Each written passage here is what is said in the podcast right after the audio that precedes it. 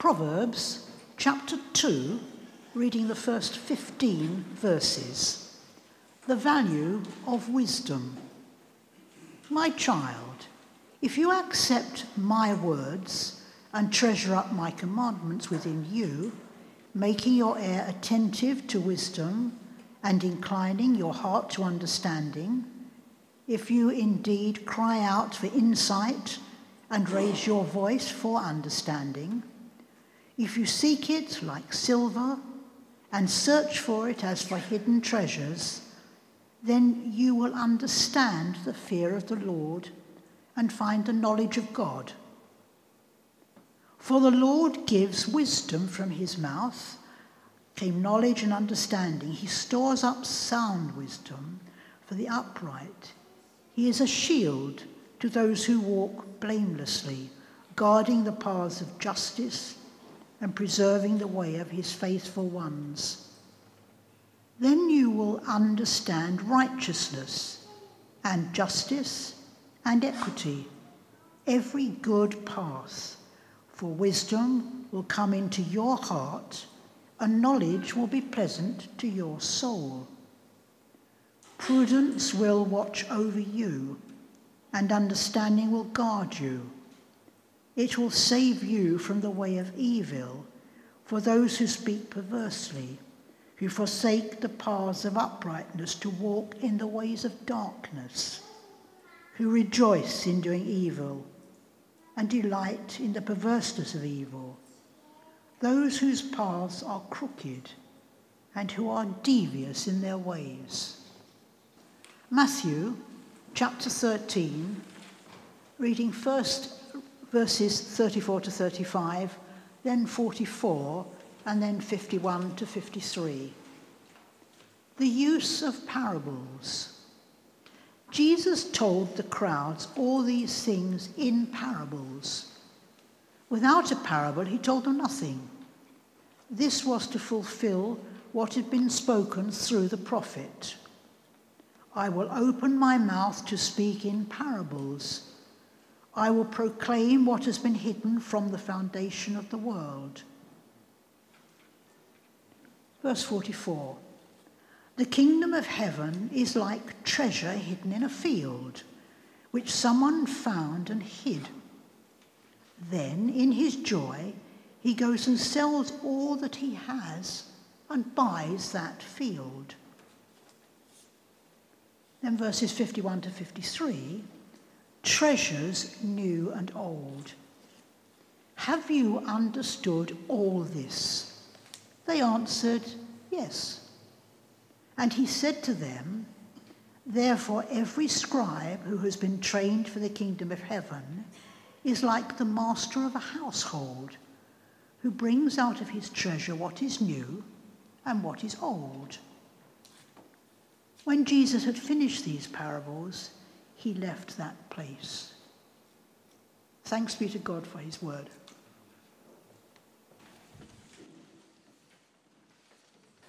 This is uh, one of our little series of sermons that we're having at the moment, going through the parables of the kingdom from Matthew chapter 13. We're coming back to these on Communion Sundays. And those of you who've been journeying with us over the last few months, you may remember uh, on our church anniversary Sunday last time, we looked at uh, the parable of, of the yeast in dough, or the parable of the virus, as we, or the rust, as we may have come to think of it. And we've looked at the parable of the uh, the mustard seed, and today we get to the parable of the treasure hidden in the field. And here's a question arising, I think, from our gospel reading this morning. What is it that sparks joy in your life? The kingdom of heaven is like a treasure hidden in a field which someone found and hid, and then in his joy, he goes and sells all that he has and buys the field. And if you think you've heard this idea before of giving things up or away to increase the joy you have in your life, maybe you've been watching or reading Marie Kondo. KonMari, as she is known, is an organizing consultant. Does anybody know what I'm talking about here? Yeah, I'm getting a few nods. Some of you have been watching her on YouTube or Netflix or whatever. Uh, in addition to demonstrating nifty ways of folding your underwear, she is probably best known for helping people declutter their houses and lives. Her mantra is very simple it is that we should learn to discard everything in life that does not spark joy.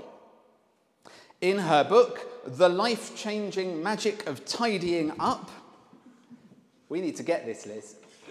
In her book, The Life Changing Magic of Tidying Up, she offers some words of wisdom for those of us who are possession obsessives.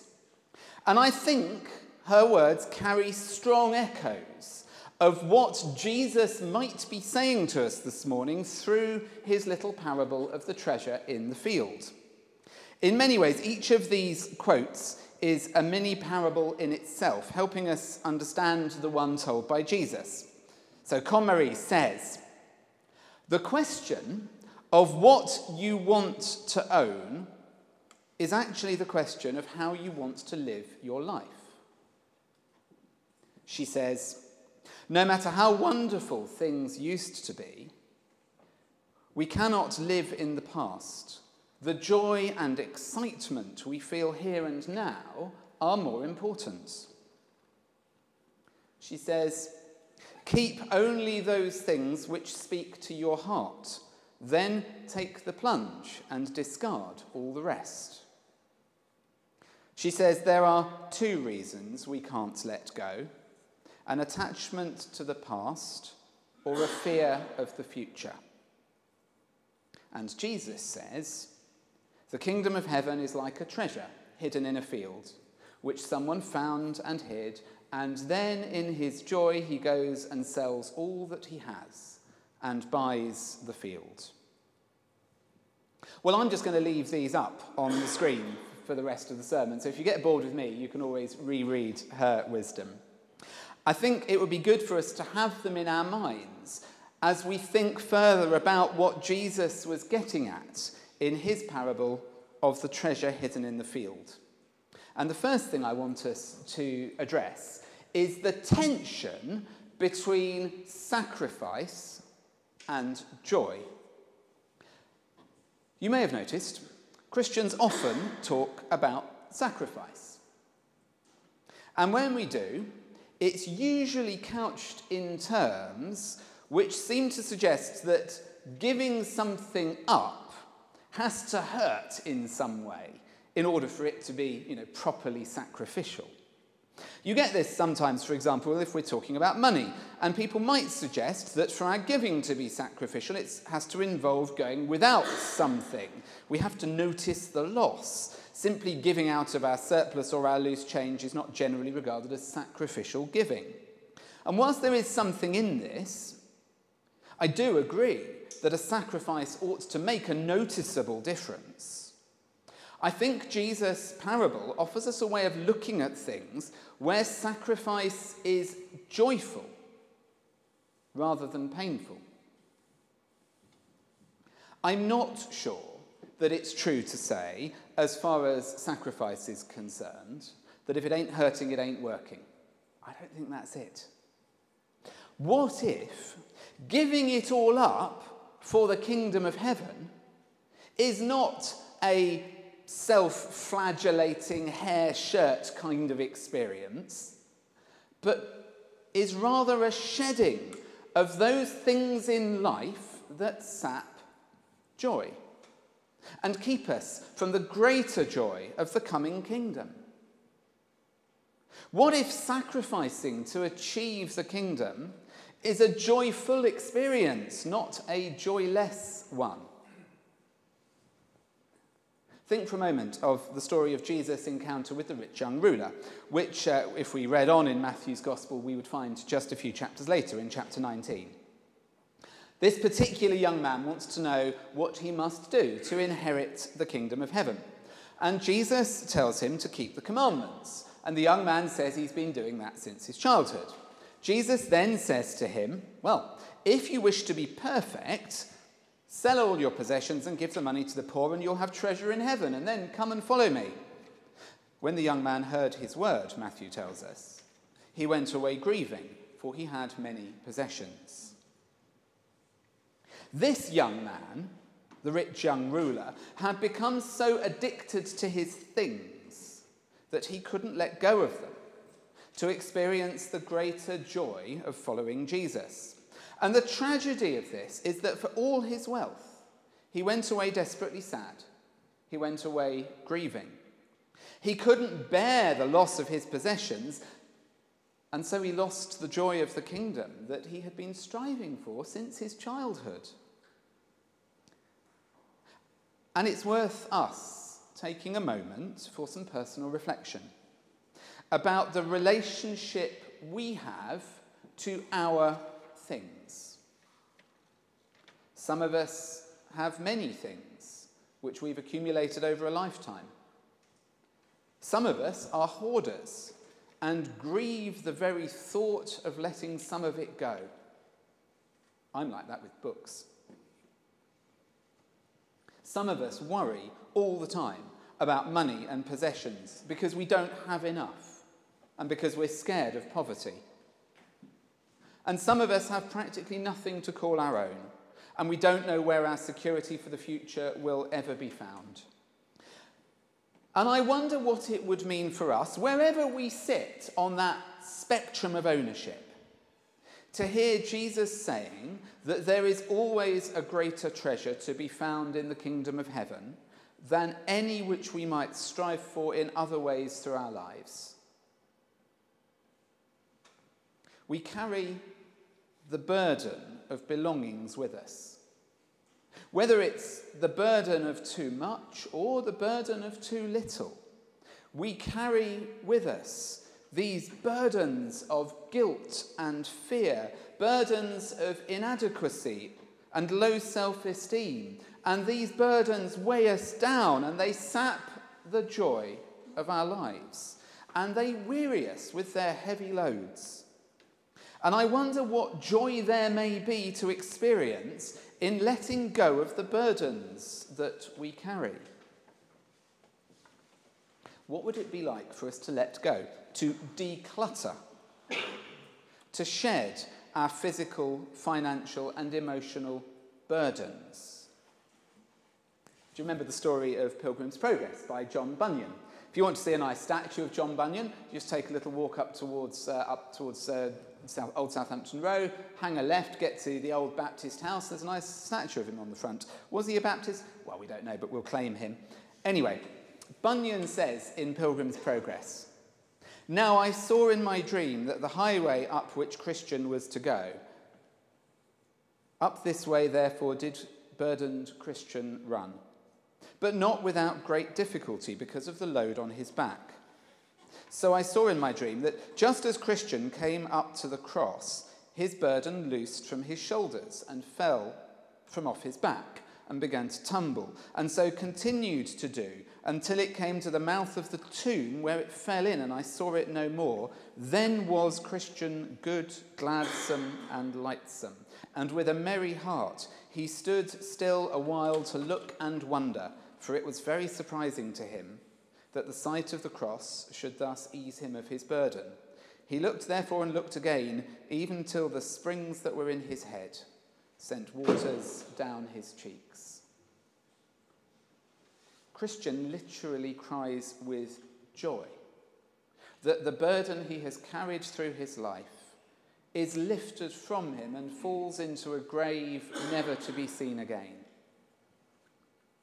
Or you may remember the scene in the film The Mission, where the slave trader Mendoza, played by Jeremy Irons, takes three days to climb the Iguazu Falls, carrying a heavy load, a sack containing the swords and the armour and the weapons that symbolize his old life.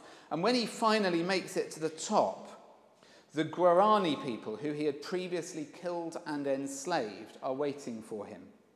But instead of killing him, they cut the load from his back and push it off the cliff towards the river, releasing him from the guilt and pain of his former life. For Mendoza, joy is found in receiving forgiveness and releasing the burden of a life lived in the selfish pursuit of power and wealth. So when Jesus says, the kingdom of heaven is like treasure hidden in a field, which someone found and hid, and then in his joy, he goes and sells all that he has and buys that field. I wonder what it is that you have, that I have, that we, that I need to let go of, to get rid of, in order to obtain the joy of the kingdom of heaven. What am I carrying? What, what are you carrying that saps the joy of life?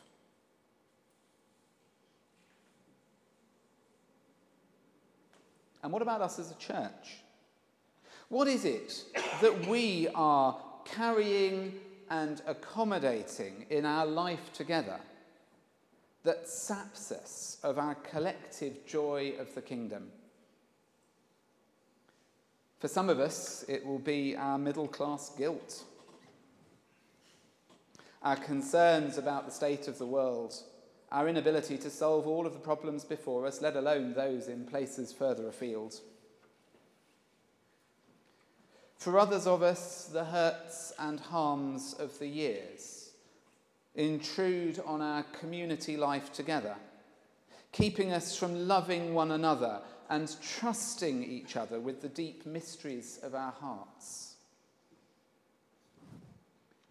Here's a question How do you feel when you come to church? Do you feel joyful? I ask this not to make anyone feel any more guilty. This isn't a kind of be joyful or else sermon.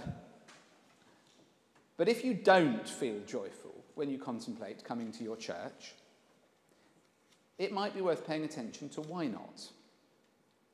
What are you carrying? What are we together carrying that is sapping the joy of the kingdom of heaven? What do we need to let go of, to release from our lives and our life together, to discover the deep joy of the treasure of the kingdom of God? But there is more to this parable than an invitation to joyful living profound though that may be. There is something here about the very nature of the kingdom itself, which is that it is an activity, not a thing. The kingdom of heaven is a verb, not a noun. It is discovered through the action of doing, not through a state of possessing it. You see, Jesus' little parable is not actually a parable about the treasure.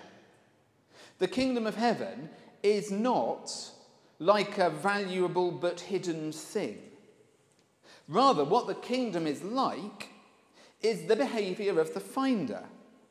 The kingdom is active, not passive. It is seeking and finding. It is asking and receiving. It is knocking and being answered. The kingdom is about behavior. It's a way of life to be enacted.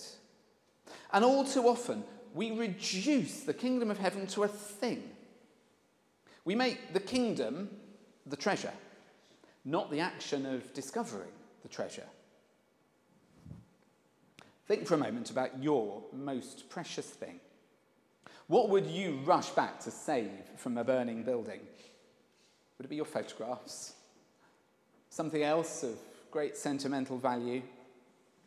I wonder what the equivalent would be for you in terms of your experience of the life of faith. What do you most struggle to contemplate letting go of in your faith journey? For some of us, it will be a particular theological or ethical conviction. We just cannot imagine faith if we no longer believe that. For some of us, it will be a specific way of encountering God. We just cannot see how God can be met unless I can do this. For some of us, it will be a particular style of building, or a style of worship, or a way of praying, or a particular community, or whatever.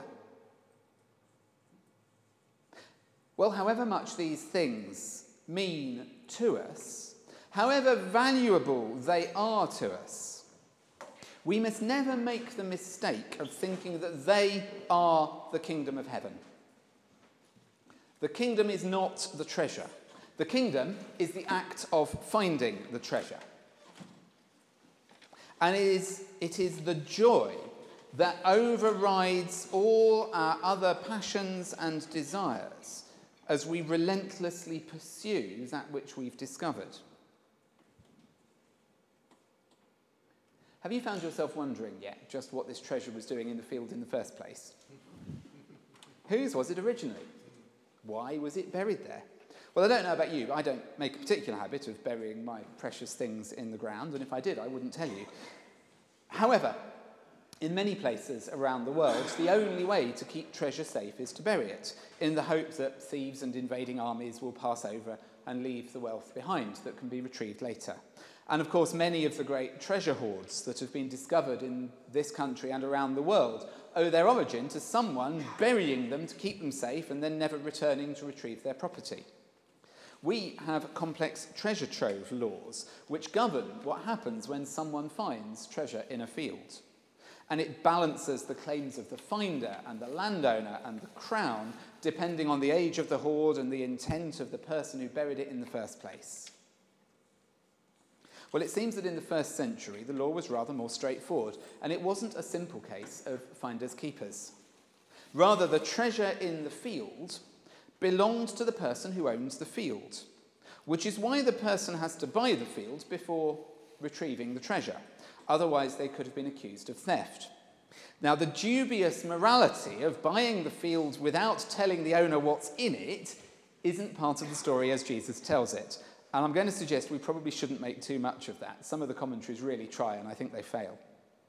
Rather, Jesus uses the story to make his point about giving things up in order to enter into the joy of acquiring the kingdom. But there is something important here about the hiddenness of the treasure that I think it's worth reflecting on a little bit further. You may remember hearing me use the term realized eschatology before.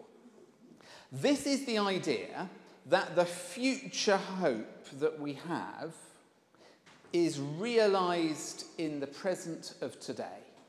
It's when the future breaks into the here and now. What this means is that instead of living for some future time when wrongs will be righted and sins will be forgiven, we instead discover the joy of what it means to live in the present world, the truth of that which we hope for. What does it mean to live now as if our sins are forgiven? And if we want to apply this way of thinking to the treasure hidden in the field, we get a perspective on the kingdom of heaven, where it is already present in the world, just awaiting discovery, awaiting recognition of its value, and the radical action that its discovery deserves. By this way of understanding it, the kingdom of heaven is not some future state that we enter into when we die or in some age to come. Rather, it begins here and now. It is within us, it is amongst us. It's hard to see because it is hidden, but when we find it, it puts all the other treasures of our lives into perspective. Too often, Christianity is negative about the here and now. Many Christians write off today as relatively unimportant compared to the focus on a future of promised glory. Too often, Christianity has become about saving people from some imagined hell in the hereafter rather than about saving people from the very real hell of the tragedy and trauma of their life in the present. And I think Jesus told his little story of a treasure hidden in a field to announce the presence of the kingdom in the very physical stuff of this present world. The kingdom is not future, it's there, just, just there, you know, in, in the field. Overlooked by most, but you don't have to dig very deep to discover it. And Jesus' parable is, in, is told to encourage people to seek the kingdom, to experience the joy of discovery, so that then the radical action that that discovery requires becomes what they do next. And that is where the joyful reorientating of life occurs. Entering with Jesus into the kingdom of heaven is a life lived today and here and now. It is a process that releases us from our burdens.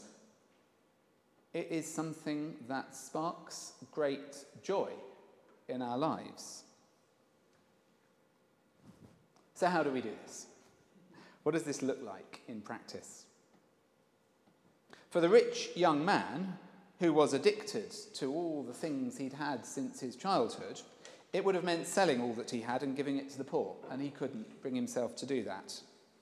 For some of us, it will mean letting go of things that have been precious to us to discover the greater treasure that lies in wait for us.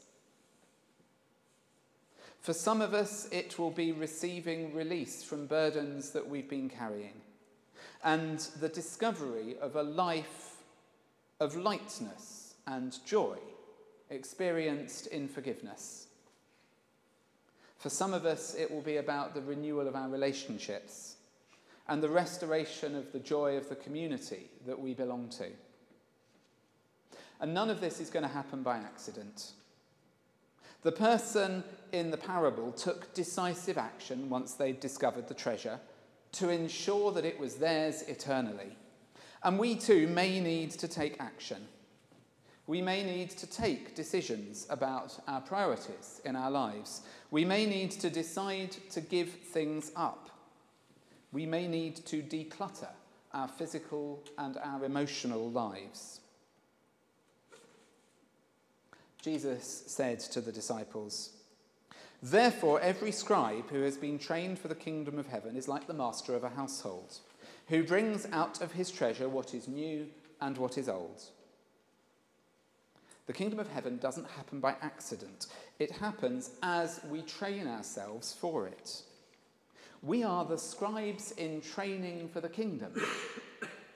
We learn from the wisdom of our tradition and we creatively bring that to bear on the here and now of this world. And so we come, at last, to our reading from the book of Proverbs which is always a good place to go hunting for treasure. My child, if you accept my words and treasure up my commandments within you, making your ear attentive to wisdom and inclining your heart to understanding, if you indeed cry out for insight and raise your voice for understanding, if you seek it like silver and search for it as for hidden treasures, then you will understand the fear of the Lord and the knowledge of God. Then you will understand righteousness and justice and equity and every good path. So let us listen carefully for wisdom. Let us open our hearts to understanding. Let us cry out for insight. And let us treasure the commands of God. These are the prescription for a life of joy. And through them comes the joyful fruit of righteousness and justice and equity and every good path. This truly is treasure beyond price and is worth seeking with all of our hearts.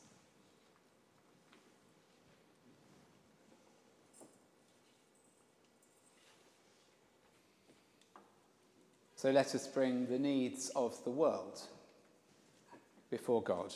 Let us pray.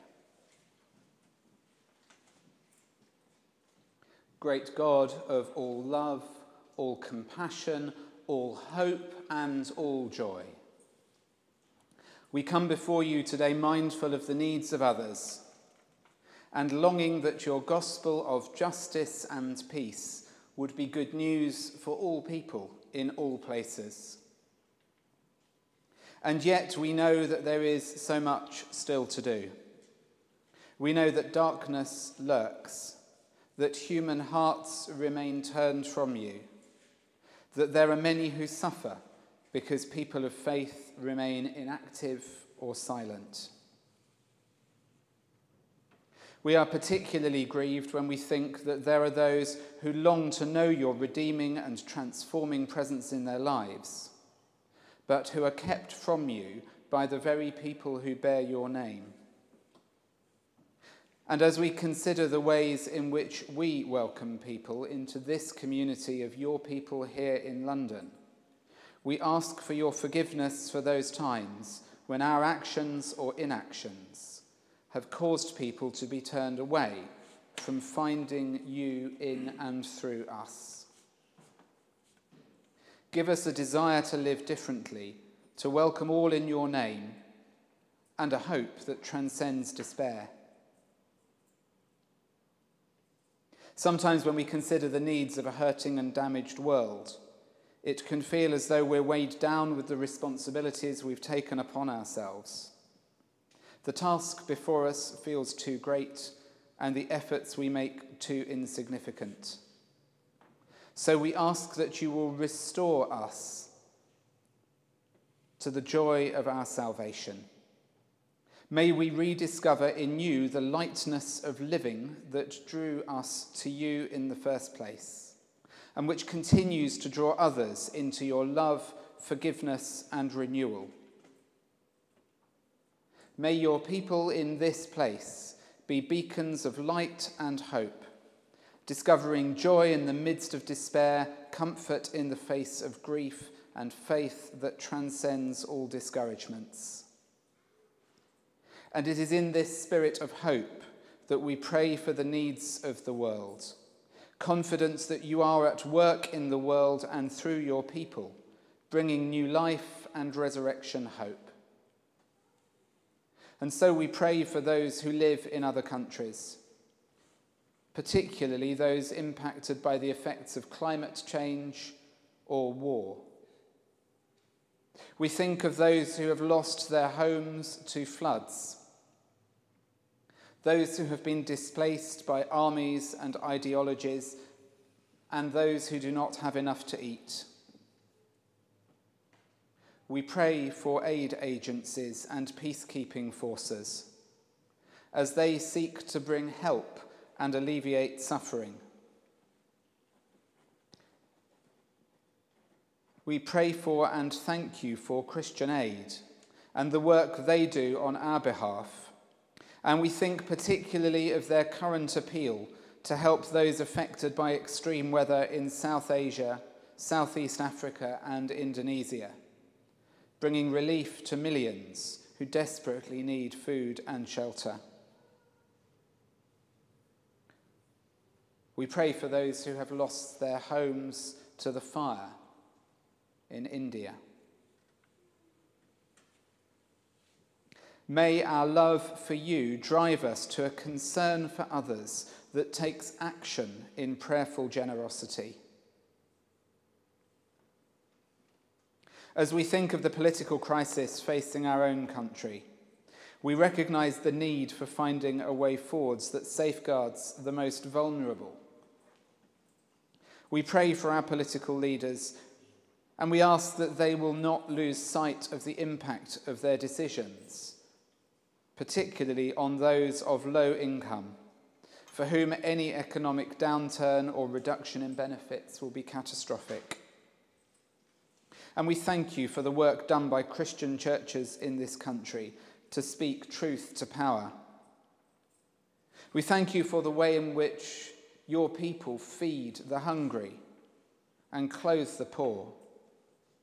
And we thank you for the way in which we are then able to hold before our national leaders and decision makers the needs of those who may not have a voice to speak for themselves. So we thank you for the Baptist Union, for the work of the Faith and Society team, for the Joint Public Issues team, as they advocate on our behalf on issues of justice. And we pray particularly for our General Secretary, Lynn Green. We ask that you will give her stamina and joy and peace. And finally, Lord, we pray for ourselves. Help us as individuals and as a church to know what it is to live into being the joyful good news of your inbreaking kingdom. May we learn to love one another more, and may we learn to love you more. And from our sharing in love, may we be motivated to take action together as faith becomes deeds, to see your kingdom come on earth as it is in heaven. All this we pray in the name of our Saviour Jesus Christ. Amen.